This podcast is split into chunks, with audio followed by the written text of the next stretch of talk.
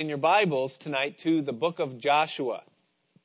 So, the Old Testament book of Joshua, chapter 3, tonight in our Bible study. And if you need a Bible to follow along in our Bible study, just lift up your hands. And uh, the ushers are making their way up the aisles right now to bring a Bible to you so you can follow along with us in our study. When's the last time you were really lost? You were driving in your car and you thought you knew where you were going. The navigation was dialed in or your MapQuest directions were neatly printed out and exposed on the seat next to you. And as you drove along, you realized that either you really made a huge error or there was some construction that's taken place from the time between you, uh, you know, printing up or updating the GPS and, you know, the time that you're in, and you realize that you're just lost. You have absolutely no idea where you are. Or maybe you have gone hiking. We do this from time to time as a family. And, you know, the, the trails are clearly marked. There's a blue reflector nailed uh, to a tree every 50 feet or so. And there you are on the path. But all of a sudden you find your place or yourself in a place where the path seems a little bit obscure and you realize you haven't seen a marker for a while. And, that, that feeling grips your heart of, oh no. you know, I can't just pull into 7-Eleven and ask directions. I'm in the woods and I'm lost and I don't, and, and the sun is going down. You know, we, we've been there and you know, you know that feeling that grips you when you realize that you're not where you want to be. You're lost. But what happens when it isn't about your location, but rather it concerns your life? You find yourself in a position in your life where you realize, well, this, I started out on a certain road going in a particular direction, and I thought that it was going to lead me to the place of success. Or I believe this was the pathway to prosperity. But all of a sudden, you wake up one day and you realize that you don't know where you are. And in fact, what you thought was a pathway to somewhere where you knew you were going turned out to be a path towards demise and towards destruction. And you find yourself lost. And you know that feeling that can grip your heart when you realize you're in that place and you begin to ask yourself the question, what do I do now? And what most people do when they find themselves in a situation like that is they begin to look for a leader. Someone that can take them out of the dire circumstances that they find themselves in and bring them back onto or put them onto a path that will lead them where they ultimately want to go. And so some people will turn to a psychic. They'll go to someone who can at least claim to see the future that can know things that no one else can know, and that perhaps could advise you in a way that will help you to get where you're seeking to go. They'll, take, they, will go to a, a, a psychic, someone who claims that power. Some people will turn to their daily horoscope, looking for leading, looking to be led. Do the stars actually care about me? Do the stars really tell a story? And are the stars really so concerned with the affairs of men that the way they are aligned in accordance with the time that I was born, that it actually could give significant or careful leading for my life to get me from the place that I'm in to the place that I want to be? Some will visit a psychiatrist, a soul doctor. And they'll go to someone who will analyze their past that will probe through their personal things and perhaps prescribe something that eh, you know is intended to help maybe. But what if that person gets it wrong? Or worse yet what if the psychiatrist that you're seeking to have lead you into a place of you know prosperity or blessing or goodness what if that person actually turns out to be lost themselves? Some people We'll turn to self help books and articles and, and, and, ideas and philosophies, concepts that people write one after the next that will hopefully inspire you in such a way that you'll be able to help yourself. The same self that got you lost in the first place. The question is Is there actually a source that a man or a woman could turn to where they could get infallible, proven leading that's going to actually get them on the path that they need to go. Well, if there was actually a source or a person or something that could lead me in the way that I want to be led, then, then that source would have to meet a couple of qualifications. First of all, that source would have to be able to know the future. That source would be able to see everything that's going to happen on every front of life as it concerns me, but also as it concerns everything that concerns me, be it things economic or things social or things in family or things in everything, it would have to be a source that knows the future if it's going to be able to reliably lead my life. That source would also have to have supernatural power because it would have to be able to alleviate roadblocks and things that would come and subvert the path that I'm on or offset the progress that I'm making. It would have to have the supernatural power to be able to deal with those obstacles and navigate around them in a way that would help me or lead me. It would also be a source that would have to be with me 24 hours a day, seven days a week. Because for me to be led successfully to get where I need to go, what happens when I come to an immediate, unexpected crossroad? Or when I need advice on the fly? It would have to be a source that can give me that leading in a pinch. So it would have to be with me 24 7. And that leader that I'm seeking would also have to care a whole lot about me to deal with everything that that leader would have to deal with in my frailties and my weaknesses, in my poor decision making that leader would have to have a whole lot of patience to deal with those things. Does a source like that exist? You say, Nick. We're in church. We know where you're going with this, you know.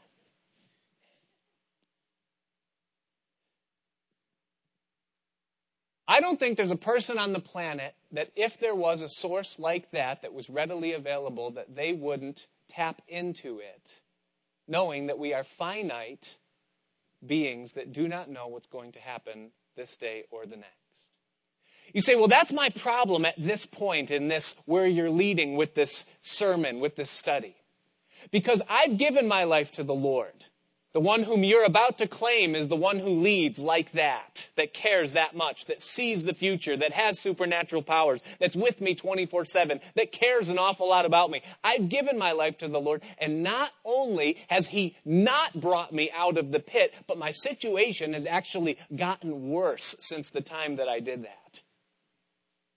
So, what about this, Lord, that you're going to say will lead our lives? What about it? Well, here, let me ask you a question in this arena of being led and asking for God's help and being assisted, aided by Him, the question for you is who is leading who? Because many people will come to God in their time of dire need, in the situation when they realize that they're lost, that their life has fallen apart, that they're on a path toward shipwreck. They'll come to the Lord but when they come to him, they come under the premise of, I'm coming to you because I need help. But what I want you to do is I want you to help me in my circumstance and I want you to bless and lead my plans. My will, your work, and you get me out of this situation that I'm in. And God says, Oh, really?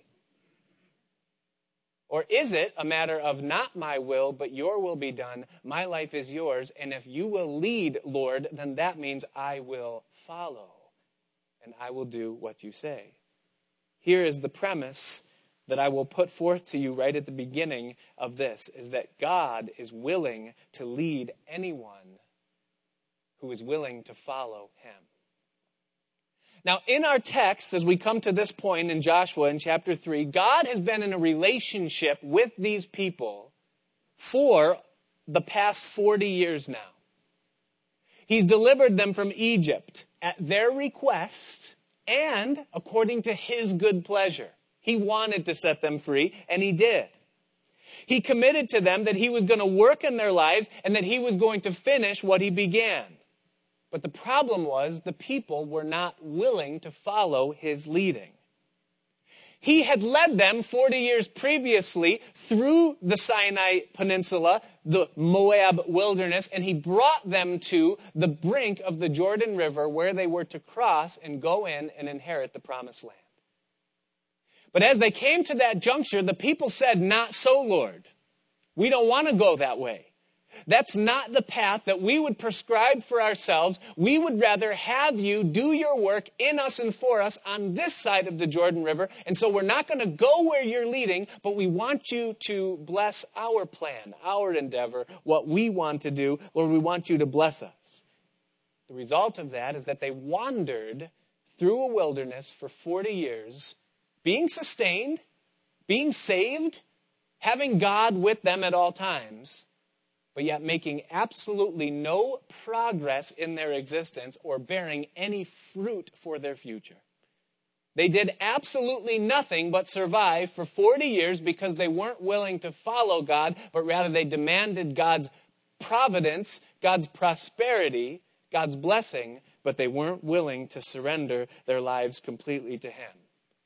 Well, now, 40 years later, He's got their attention. And they find themselves again at the brink of the same river, but this time with a completely different attitude. They've experienced for the past 40 years the best that they could do for themselves. They've tapped their own personal resources. They've gone as far as they can go, and they realize that they are none the better for it, and they've gotten no further in it. And they've come to the point where they're willing to follow whatever the Lord would have and go wherever He would lead. And so they're on the brink of the river where the previous generation failed, and they are now ready to be led. And God is willing now, we find, to lead them in. He will hold nothing back in leading and in prospering those that will give their lives to following Him completely. So, how does a man or a woman who knows the Lord, who calls upon the Lord find the leading of the Lord, the one who's willing and able to lead our lives and bring us into the place that we desire to be and that He desires us to be. How do we find that leading? And that's the question that our text in Joshua chapter 3 and 4 answers for us tonight. As the Lord now leads His people into the land that He promised to give them, there's a few things uh, that we see. And so look with me at chapter 3, verse 1 here. It says, Then Joshua rose early in the morning, and they set out from Acacia Grove and came to the Jordan, he and all the children of Israel, and lodged there before they crossed over.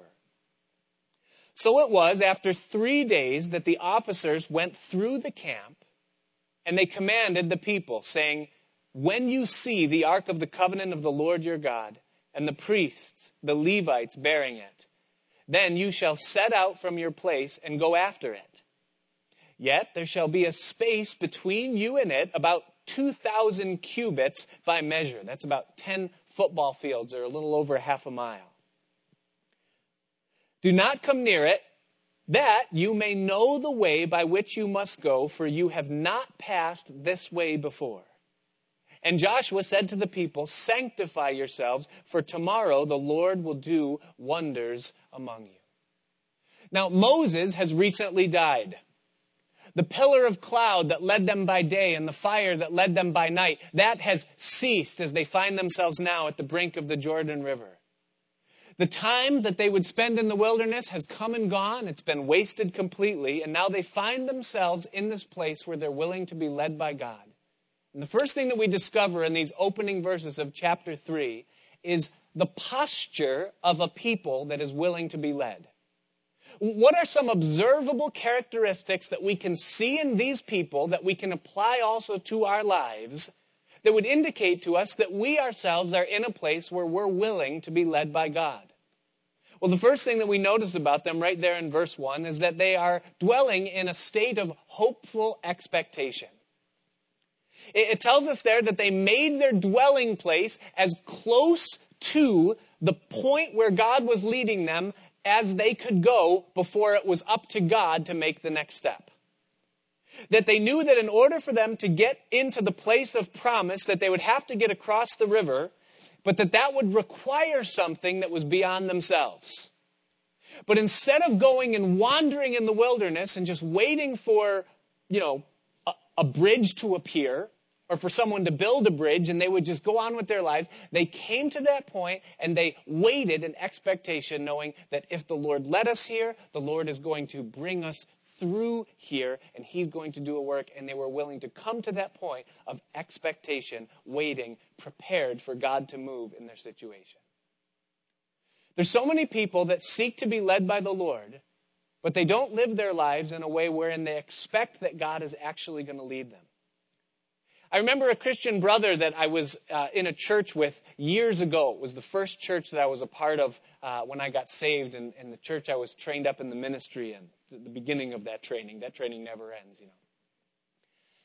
And I remember this brother, he had a, a, real gift for, for music and he had a heart for the Lord. And I, and I served on the worship team in that church. And I remember asking him uh, on a couple of occasions saying, Hey, would you play on our team? You, you really have a gift to play and, and, and you know you're just kind of sitting on it you're not doing anything why don't you come and play with us and i remember he used to say to me he would say you know i really don't feel like that's what god wants me to do right now he, he said I, I feel like there's another calling upon my life and that that is not what it is and so i'm not going to do that and, and i remember asking him saying well what is the calling that god has upon your life and he said i really just feel like god is calling me to be a pastor and when he said that, you know, I was like, wow. You know, that, well, that's a, that indeed is a high calling and, and, and you know, a noble one. And, and that's, that's great. But I remember thinking to myself then and then observing after that, but what are you doing? He was working, he was raising a family, he was doing everything right, but there was absolutely no move or drive in his life at all to prepare himself for that calling that he believed that God had placed upon him he was doing absolutely nothing in service to the Lord. He, he, he wasn't in prayer meetings. He was in church sometimes, you know, he, all these things. And, and I watch, and I watch for the years that I was there, I watch, and nothing ever changed in his life. And I remember thinking to myself, was, does he think that one day the phone is just going to ring and someone's going to say, hey, we've got a church and we thought you would want to pastor it and uh, would you come and do it? And, and, and, and, and, you know, and I've watched since, and, and nothing has ever changed in that life. And that's the way many people live. They want to be led by the Lord. They want to find His destiny for their life, but there's absolutely no heart of sitting, waiting, being in the place where God, when He moves, they're ready and prepared to move into it. Not so with these people. 40 years ago, yes, but today, no. They're going to stay there. And even if they have to wait three days, they're not going back into Moab. They're not going to go and say, well, we're just going to wait for, for, for the thing to take care of itself and we'll come back and try in a week. But they said, no, we're going to, we're going to wait here. And God's going to move because He said He's going to move and they were expectant, hopefully waiting for God to move. The, the second thing that we observe about them is that their eyes were fixed upon the Lord. Whereas previously their eyes were on everything else. Their eyes were upon their own weaknesses. Their eyes were upon the giants that were in the land. Their eyes were upon the impossibility of passage across the Jordan River, and their eyes were upon every circumstance. At this point, we find them, and the priest walk through, and they say, Keep your eyes upon the ark. When you see the ark of the covenant move, and the eyes of the people were steadfastly fixed upon the ark. What was the ark? The ark was that golden box that had been constructed by Moses. With the golden slab that held it closed with the two cherubs, the angels made out of molten gold, wings overspread over the top of it, the mercy seat. It was the thing that represented the presence of God among them. Inside, it contained the Ten Commandments, the two tables of stone that Moses had brought down the mountain. And it was the most sacred piece of furniture in their, you know, portable worship, uh, you know, setup there. And it represented the presence of God among them, and it represented the word of God to them as it contained the law. And they were in a place where their eyes were completely upon him. There, there was nothing else to look at except where is the Lord leading? How is he going to do this? And that's where their eyes were fixed. What is he doing? What is he saying? What does he want? And the sum total of their attention was completely fixed upon the Lord at this point. They had no mind or eye for anything else, but they were going to follow the Lord when he led, and they were watching for that leading.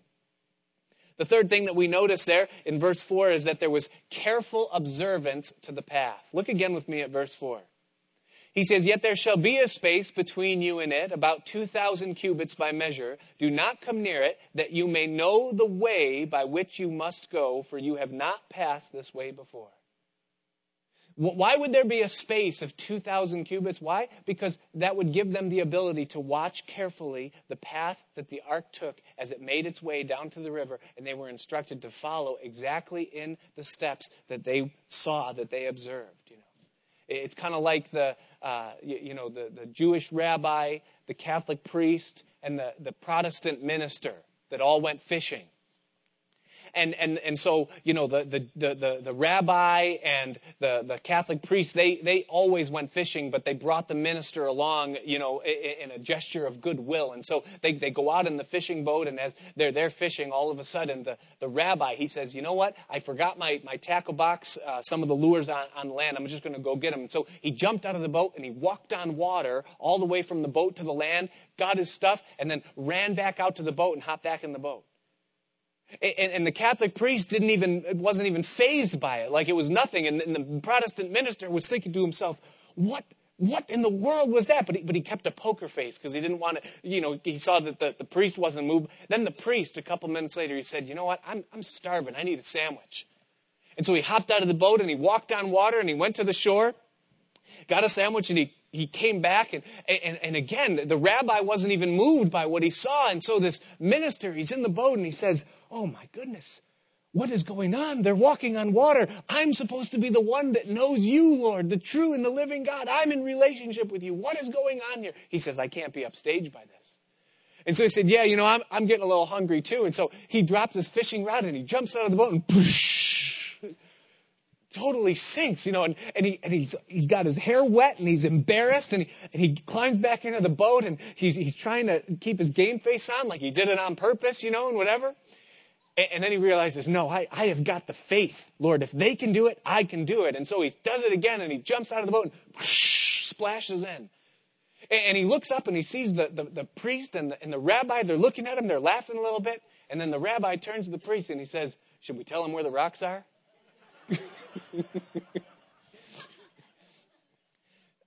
but the idea is, is that where you put your feet is of the utmost importance that you don't sink.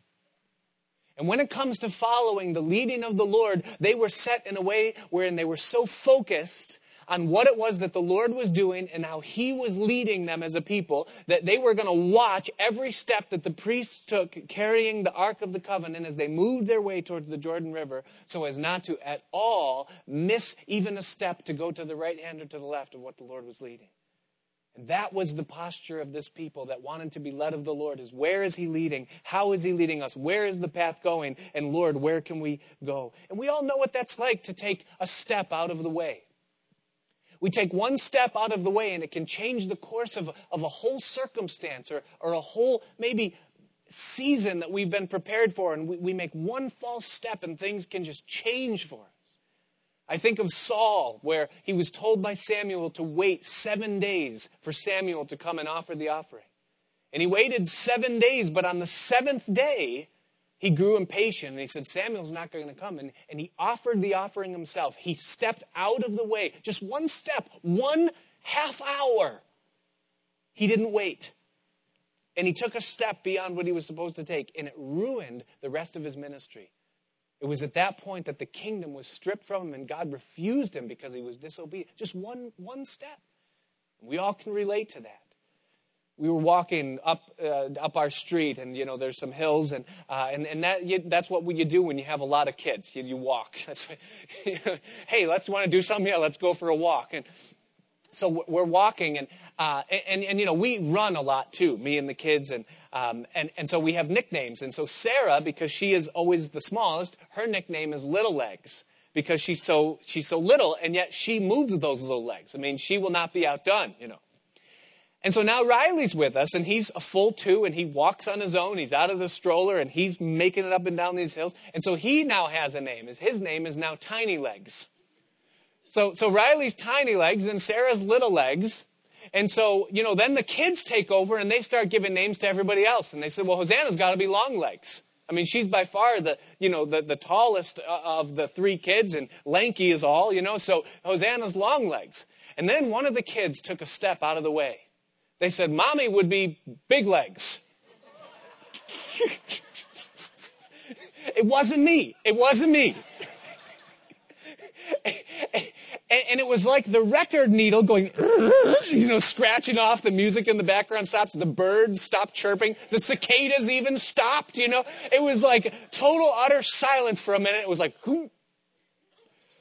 how about we think of something else for mommy? You know, you know, it's just one of those. Don't worry, I asked her if I could share that. You know, she she she approved it. You know,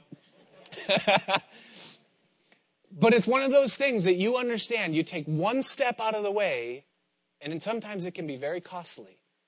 You realize where God leads can be of the utmost importance, and how I follow Him makes a difference. And their eyes were set; they weren't going to step aside from what God was leading, how He was leading them. And then we see uh, finally there in verse 5 that Joshua says to them, Sanctify yourselves. Is that in this posture where they wanted to be led, that they were set on doing the will of God and of coming into what God had for their lives, they knew that they couldn't be living in a way wherein they were compromising the presence of God among them or the blessing of God that would be upon them. That they needed to be, to be sanctified just means to be set apart, to be holy. That this isn't the season to be watching things you shouldn't be seeing, or saying things that you shouldn't be saying, or listening to things that you shouldn't be listening to, or being untruthful, or half truthful, or of doing anything at all that there's any compromise. But no, I want to be led by the Lord. And so I'm serious about this, Lord. And, and, and I know I'm not saved by works. I know that I'm not in relationship by the law, but I take seriously your word. And I want to be as obedient to you as I can because I'm in a posture wherein I want to be led by you.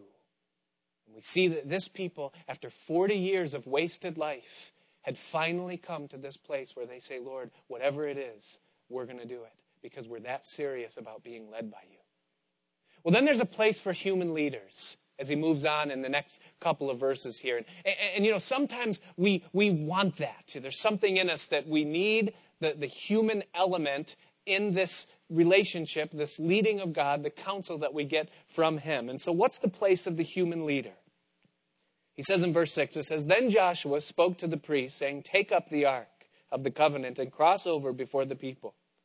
So they took up the ark of the covenant and they went before the people.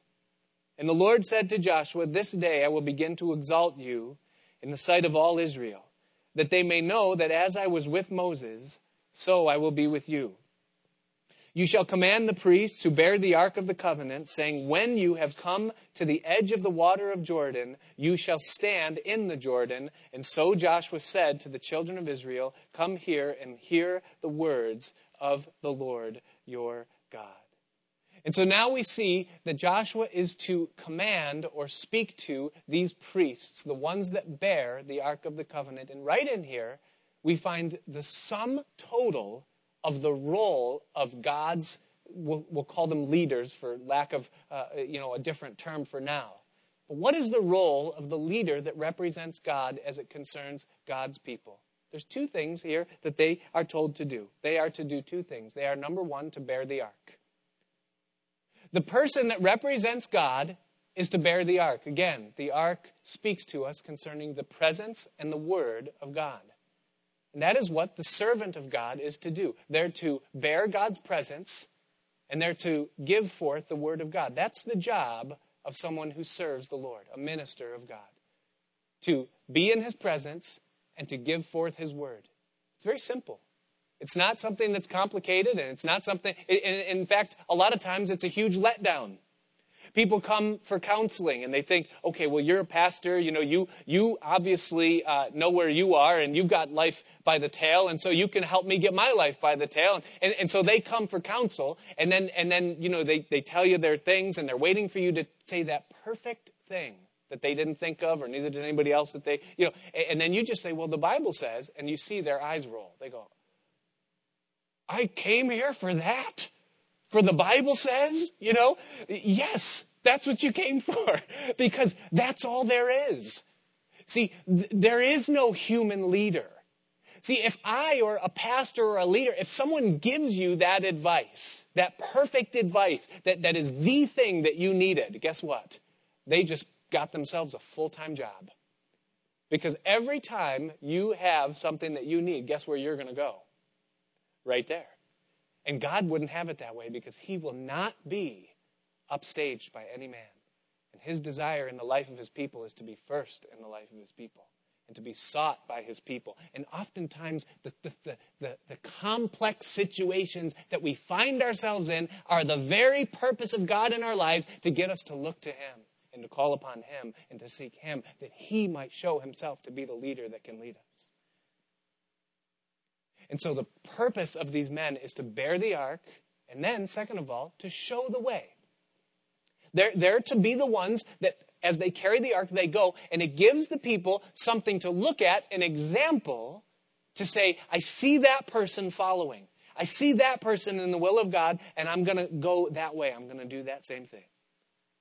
The Apostle Paul, when he was talking to the elders of Ephesus for the last time, he said to them, He said, I have been with you for the space of three years, and he said, I've done two things among you.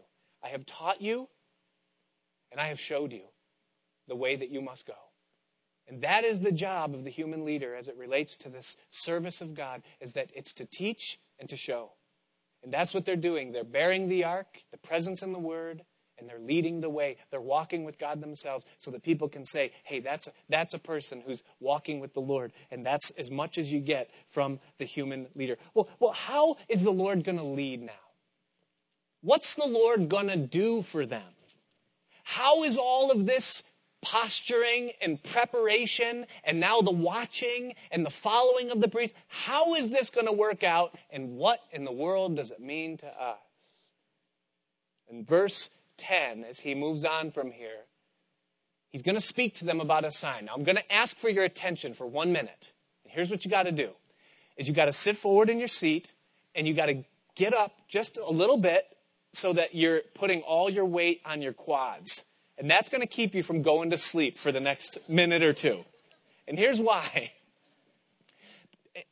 I'm going to read with very little commentary. And, and I know you're thinking, yeah, right and you might be right, the next chapter and a half. And then I'm going to come back and tie it all together because that's the only way I can clarify this for you. you know, because of the way he says it, and maybe you'll understand. But but he, so so we're going to read some verses here. Follow the story, okay? Tune in. It's going to take some effort. Don't think about how you need to cut the grass after six weeks of rain. You know, just tune in.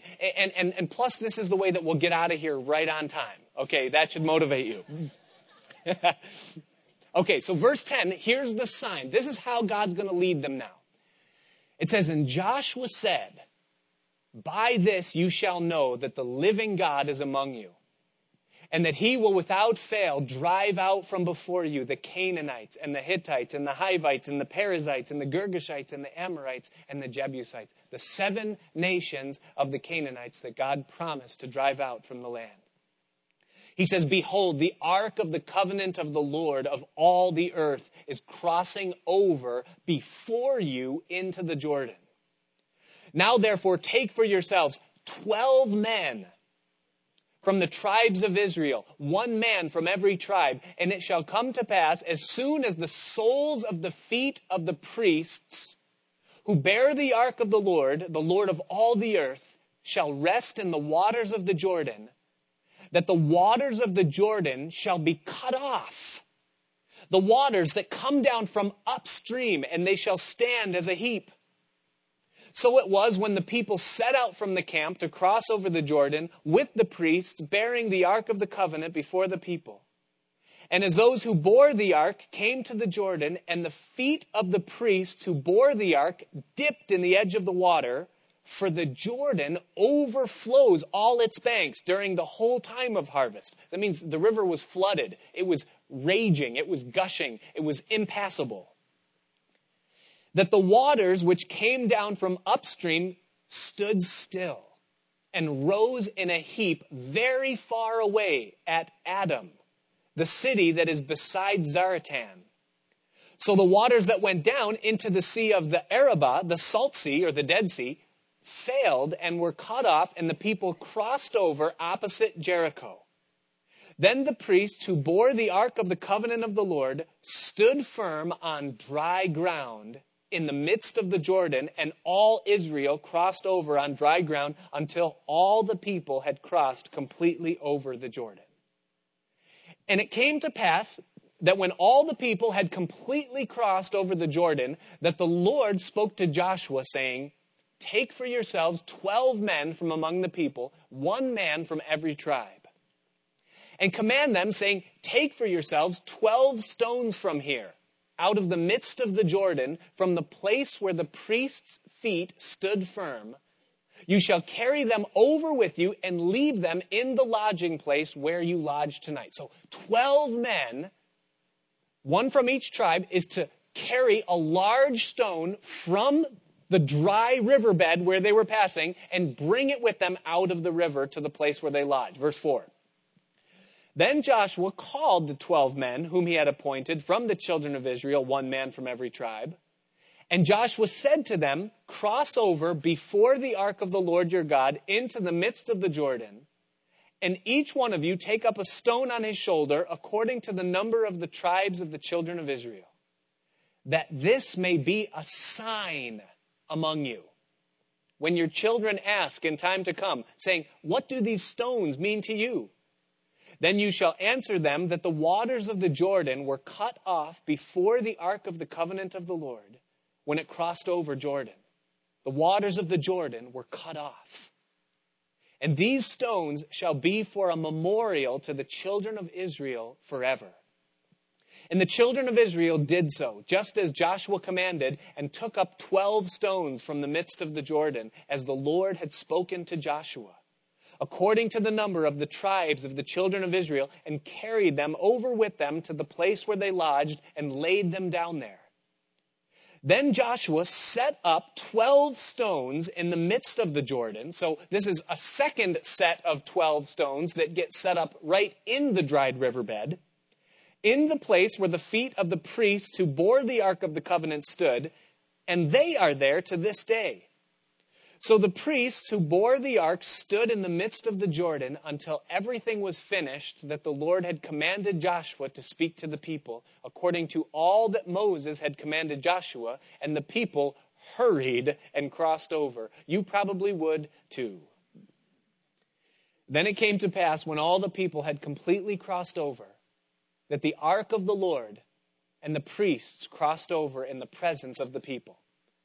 And the men of Reuben, the men of Gad, and the half tribe of Manasseh, that is, the two and a half tribes that took an inheritance on the eastern side of the river, the ones that weren't going to come into the land but had to come in to fight, it says that they crossed over armed before the children of Israel as Moses had spoken to them. About 40,000 prepared for war crossed over before the Lord for battle to the plains of Jericho. On that day, the Lord exalted Joshua in the sight of all Israel, and they feared him as they had feared Moses all the days of his life. Then the Lord spoke to Joshua, saying, Command the priests who bear the ark of the testimony to come up from the Jordan. Joshua therefore commanded the priests, saying, Come up from the Jordan. And it came to pass when the priests who bore the ark of the covenant of the Lord had come from the midst of the Jordan, and the soles of the priests' feet touched the dry land, that the waters of the Jordan returned to their place and overflowed all its banks as before. Now the people came up from the Jordan on the tenth day of the first month, and they camped in Gilgal on the east border of Jericho. And those twelve stones which they took out of the Jordan, Joshua set up in Gilgal. Then he spoke to the children of Israel, saying, When your children ask their fathers in time to come, saying, What are these stones? Then you shall let your children know, saying, Israel crossed over this Jordan on dry land. For the Lord your God dried up the waters of the Jordan before you until you had crossed over, as the Lord your God did to the Red Sea, which he dried up before us until we had crossed over, that all the peoples of the earth may know that the hand of the Lord, that it is mighty, that you may fear the Lord your God forever. So the people come to the edge of the Jordan. The promise had been given 400 plus years previously that God was going to bring them into that land and give it to them for an inheritance. They'd been freed from Egypt. They'd wandered for 40 years in the wilderness. They'd come to the end of themselves, to the end of their resources, as far as they could get on their own, and they came to the waters for the second time. Not the Red Sea this time, but the Jordan River. And in humble, childlike dependence and obedience, they followed the leading of the ark that led them right to the brink of the waters of the Jordan River. And they're finally at the place where they're ready and they're focused and they're listening and they're watching for God. And then Joshua says to the people, as they're gathered there now and the time has come for them to move in, Joshua says to the people, he says, This is what's going to happen. There's going to be a sign there's going to be a wonder that's going to take place in your sight, in your midst, that you're going to see. And by this sign, you're going to know that the Lord is among you. And here's what that sign is the Lord says to him He says, Something is going to change. There's going to be a change. The water, the resource of the Jordan River is going to stop way upstream in the city of Adam. Now, nobody knows where the city of Adam was or what it was famous for, and there's no point ever in the future that it's mentioned again. This is the only mention of the city of Adam on the Jordan River, and that's significant. He, he says that the water is going to be cut off at Adam. What water? The water, he tells us there in, in chapter 3, verse 16, the water that flows to the Dead Sea. The Dead Sea is the lowest spot on the planet. Excuse me. Dry spot. The lowest spot on the planet. The water is so salty, 20%, that not a single organism can live in that water. It is completely dead. It is called the salt sea, the dead sea, you know, because of that reason. And here's what he says. This is the sign. The waters, the resources is going to be cut off from Adam. Adam means man. Man's resources are going to stop. Man's abilities are going to be cut off. Where does man's ability lead? It leads only to the Dead Sea. The best that any man could ever do, the best effort that he could ever put forth, is never going to turn into anything. It's ultimately going to end in a place where nothing can live at all. But that water is going to be cut off. And when that happens, when that cutoff takes place, and you see the ark pass through, you are going to pass through the sea on dry ground and there's going to be a change.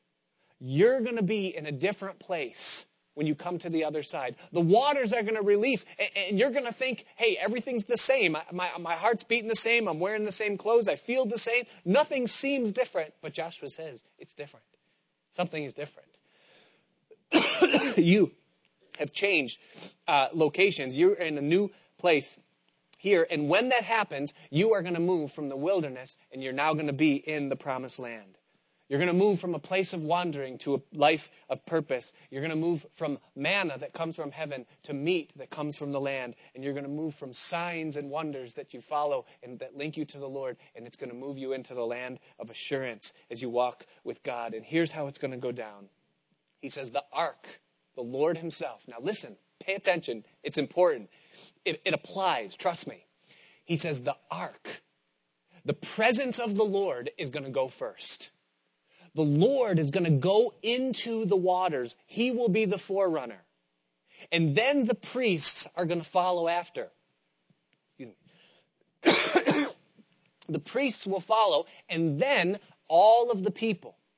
The people are going to go through the water after them. And, and, and, as long as the priests are in there, the water is going to stay. The land will be dry. And here's what you're to do is take 12 stones and, and, and have the priests or the, the 12 men, 12 men from the tribes, bring them up out of the water. And you're going to make a monument on the other side that forever is going to serve as a sign that will remind you of what took place on this day. And that memorial is going to serve three purposes according to what Joshua says to them. First of all, it's a pledge. It's a promise from God that guarantees you victory. That when you see that, it's going to remind you that just like God dried this river, He is going to drive out the seven nations of the Canaanites that He has promised. And it's an assured promise that God is going to complete the work that He began. And so this sign is for you a pledge that God's going to finish His work. It's also a sign. He says it's a sign that will enable you to forever tell future generations about the great things that God has done. That when you see this monument of 12 stones and people ask and they say, What does that mean? Why is it there? That then you can say that this is the thing that God has done. And then it also is a, a prophecy, as we see in the final three verses there of chapter uh, 4. Excuse me. Look again. Um, uh, at, at verse 22 of chapter 5 he says he says you shall let your children know saying that israel crossed over on this dry land and that it means something for the future. And then he says in verse 23 for the lord dried up the waters as he did at the red sea. He likens it unto the crossing of the red sea. And then he associates it in the final verse there with the might or with the power of the god of all the earth and so it serves as a sign, meaning something for the future, associated with the Red Sea and associated with the power of God. You say, okay, we got the story twice now. What does it have to do with us and, and, and our entering into the promised land? And more importantly, as it concerns our being led by the Lord as He seeks to lead our lives. 1,500 years from this point, the prophecy the fulfillment of this picture would take place. The Bible tells us that for 400, well, it doesn't tell us, we understand that for 400 plus years, there had been a promise, but there had been, in a sense, silence. The last of the prophets had been Malachi.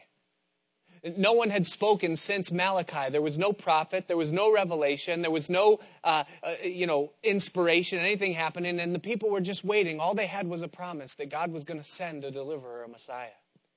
God sent a forerunner, a man named John the Baptist. And the Bible tells us that his clothing was wild, uh, camel's hair and he wore a leather belt. And for food, he ate wild honey and locusts. And I mean, he was a character.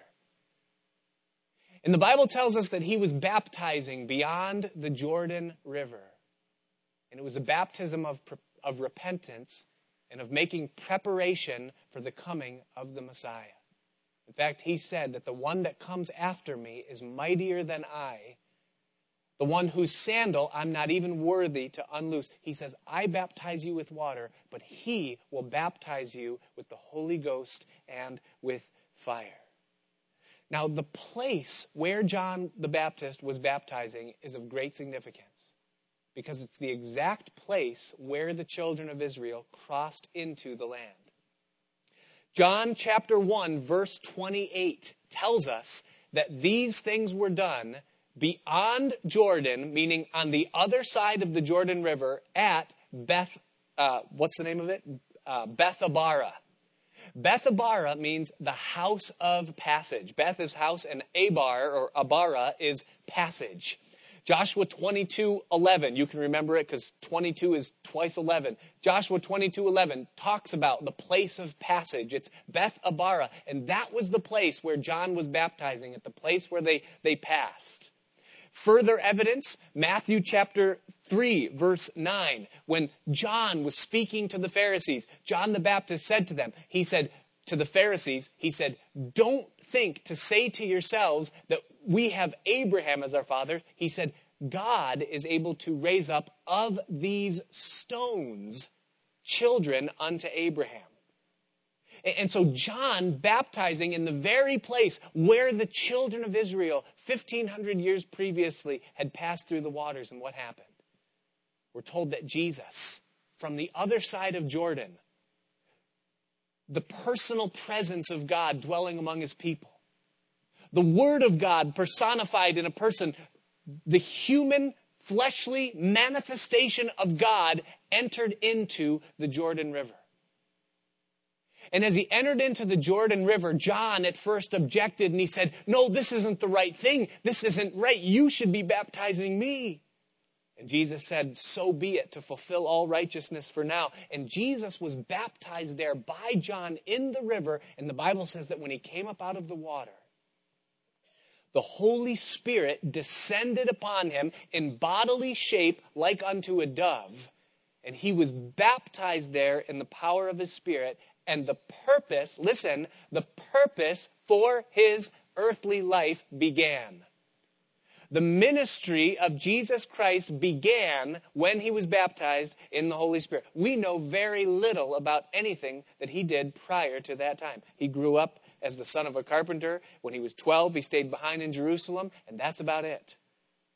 But at that time that he came up out of the waters of Jordan, the purpose for his life began, and he began his ministry, healing the sick, preaching the gospel, casting out demons. You know the story, ultimately culminating on the cross of Calvary, where he laid down his life and shed his blood to be the atoning sacrifice for the sins of the world. And after Jesus rose from the dead, his ministry completed. Oh, by the way, I forgot something when he came up out of the Jordan River, one of the first things he did was select 12 stones, 12 apostles. He, he called Peter a little stone. That's what Petros means. It means little stone. He said, You are Simon, you shall be Peter, Petros, or little stone. And that's what they were. They were 12 stones, a monument that would forever bear forth the testimony of the Word, the manifested presence of God passing through the Jordan River. In Revelation 21, verse 14, we see that the apostles' names are written in the foundation of the New Jerusalem. The 12 foundations bear their names. The stone, you know, that they were erected, the monument erected by the Lord. Well, fast forward, he finishes his earthly ministry. And he meets with his disciples after he rose from the dead, and he has this word with them in Luke chapter 24, verse 44. It says, Then he said to them, Jesus now speaking to his disciples, He said, These words, or these are the words which I spoke to you while I was still with you, that all things must be fulfilled which were written in the law of Moses and the prophets and the Psalms concerning me. And he opened their understanding that they might comprehend the scriptures. And then he said to them, Thus it is written, and thus it was necessary for Christ to suffer and to rise from the dead the third day and that repentance and remission of sins should be preached in his name to all nations, beginning at Jerusalem. And you are witnesses of these things. Now listen, verse 49. He says, Behold, I send the promise of my Father upon you.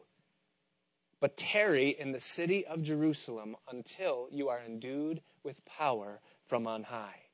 What was the promise of the Father that Jesus, the forerunner, was going to send to the believers, the disciples, after he deceased? The answer is in John chapter 7, verse 37.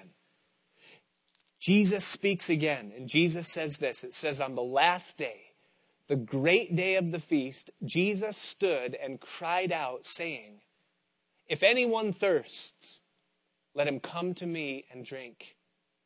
He who believes in me, as the scripture has said, out of his heart will flow rivers of living water. And then it interprets verse, four, uh, verse 39. It says, But this spake he concerning the Spirit, whom those believing in him would receive. For the Holy Spirit was not yet given because Jesus was not yet glorified. And so we see Jesus, the presence of God, the ark, if you would, entering into the Jordan. coming out, erecting 12 stones, completing his ministry, and then proclaiming there's a promise. There's a passage. There's something for all of you. First me, then the priest, then the people. There's a promise. There's a place for you to come through a river, a baptism, an empowering, a life that's been supplied, that's been promised, that's going to be poured out upon you. And he says, wait for it. Wait in Jerusalem until the promise comes, until you're endued with power from on high. That brings us to Acts chapter 1. Now listen, and we're, we're wrapping it up. Don't worry. I know that the clock is moving like a fan tonight, you know. you say, no, it's really not. Wrap it up, please. We are.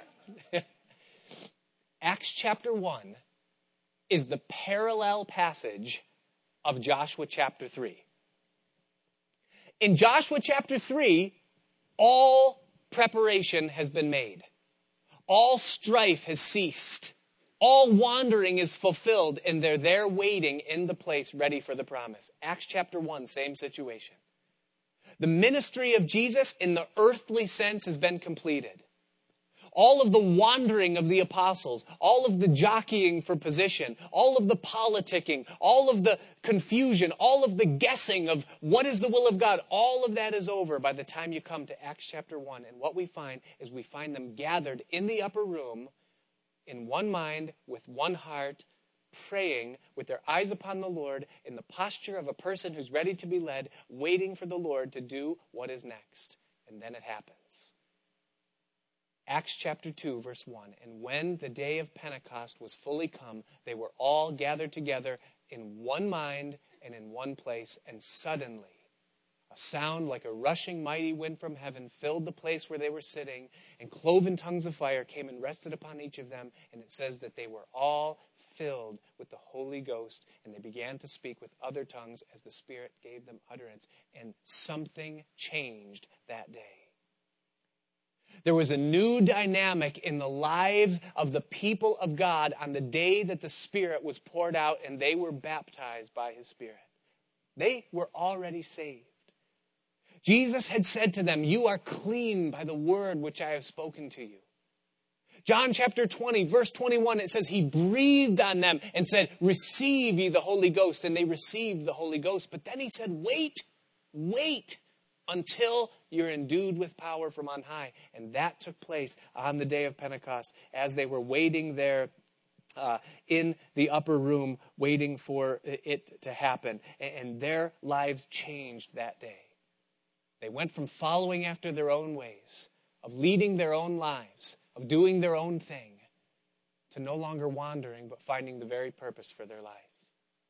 You just look at the difference, and just Peter alone, and you see him before the day of Pentecost and then you look at the life and the ministry of Peter after. On that day, there was a new dynamic. For the first time in his life, he knew exactly what to do. He stood up and he preached a sermon that takes two minutes to preach, and 3,000 people got saved. We see them moving when one accord like a well oiled machine as God began to just move and bless and pour out, and they were led in their lives. There was something that had happened in them the day that the Spirit came. And that is the thing that this baptism, this crossing of the Jordan River, most closely represents in the life of the child of God.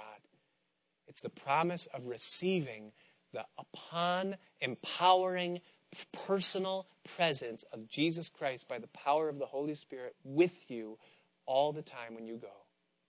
What is the purpose of the baptism of the Holy Spirit? Well, it's a pledge.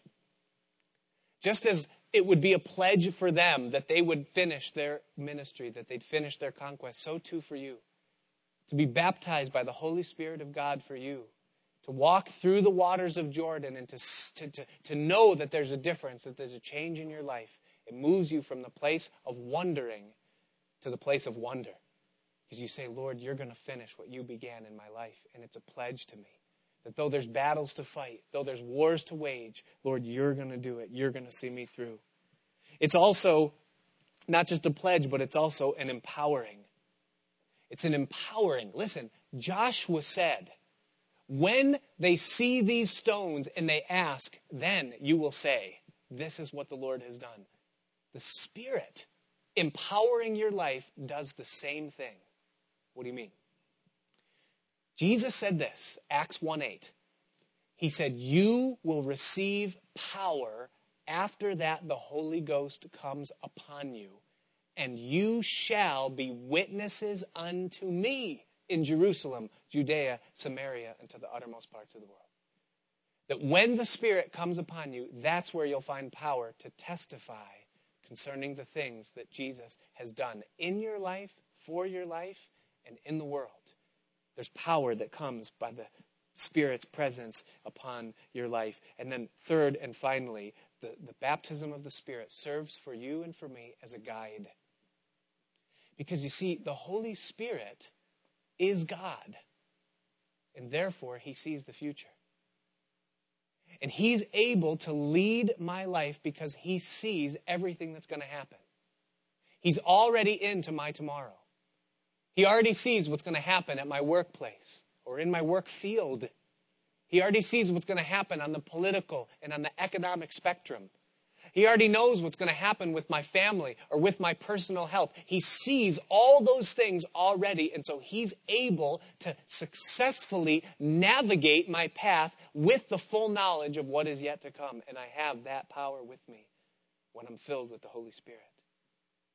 He not only sees the future, but he also has supernatural power. If something does come, an obstacle, something that seeks to subvert, to stand in the way, to, to, to, to stop me ultimately from coming into what he has for my life, the Spirit of God is sovereign over those things, and he's able to make all grace abound to the child of God so that nothing can subvert God's purpose in leading your life, no matter what weapon is formed against you. He's also the one that will never leave you or forsake you 24 hours a day, seven days a week, in whatever crossroad you come to. In whatever advice you might need on the fly, He's an ever present help in your time of need, that He is with you to lead you constantly. And He meets the fourth criteria too, and that He cares an awful lot about you. Can I ask you, do you have it? Can you look at your life and can you say, I've crossed the Jordan River? That, yeah, I'm saved. Yeah, I've been to the Red Sea. Yes, I've been delivered. Yeah, I've been instructed. I understand the Word of God. I have the manna from heaven. Yes, He provides for me constantly, but my life is nothing but wandering. Or have you come to the Jordan River and you said, Lord, I'm willing. I'm ready to be led? That whatever giant I might face, whatever war I might have to wage, whatever battle might be before me, or the walls of Jericho, or whatever else it is, Lord, I'm going to go where you lead because I know that you're able to do exceeding abundantly above what I could ask or think, and you're able to successfully complete what you've began in me. Have you come through the waters of the Jordan River? Are you willing to be led? Are you willing to come to the point where you say, God, I've exhausted all my resources? I've done everything that I can. I've done everything that I know. And here I am, Lord, standing before you now. And are you willing to say, Lord, lead my life? Lead it, Lord. My eyes are upon you, they're upon your presence and where you lead. My eyes are completely fixed upon the path that you would mark so that I don't take one step to the right hand or to the left. Lord, I withhold nothing from you. There's nothing that I would say, Lord, I love this more than you, or that I can't be sanctified because, or, set apart because, Lord, I, I'm doing something else and I'll get to that. But no, Lord, I want to be led by you. I want to be filled by you. Because here's the promise. Peter said it on the day of Pentecost. He said that God will give the Holy Spirit to all whom he calls. That the promise is for you and for your children and for as many as that are far off, as many as the Lord our God shall call. Do you have it? Father, we thank you tonight for this word.